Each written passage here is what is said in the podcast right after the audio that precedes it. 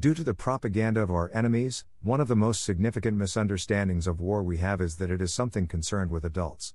Meanwhile, our enemies focus their attack on our children.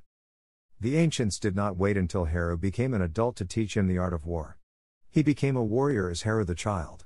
Above is a picture of teenage warriors in the Central African Republic. They can be victorious only because we neglect to train our children in the art of war under the misunderstanding that it will only concern them when they become adults.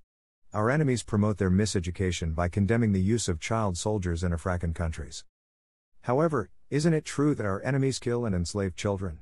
Why not teach them to defend themselves then, before they are adults? This training is not simply about teaching them to use guns, though let us remember that our enemies teach their children military combat in youth military programs like ROTC. As Ra Un Nefer Amen reminds us, guns don't liberate people, people liberate people. So the emphasis of training in the art of war is on training them to defend their minds, which is our enemy's valid target. It is not something you start when they are 18 or even 13. You must activate it from the beginning. In this war, it is your children the enemies are going after. Through the schools, through the TV, through the music, not to mention through the gangs, juvenile detentions, and special ed programs. The targeting of our children has been the primary tactic of our enemy for 500 years. Most people don't realize that the vast majority of enslaved people taken from Africa were not adults.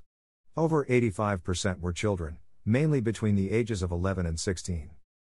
It was the population usable for slave labor yet most mentally susceptible to psychological control. Most of us hope for the best and send our children to the enemy to train. Then we are confused about why our children don't respect their people and are prone to self destruction. If you neglect training your children in the art of war, you condemn both yourself and them to eternal slavery. In the ancient Nile, was deified the child warrior Heru.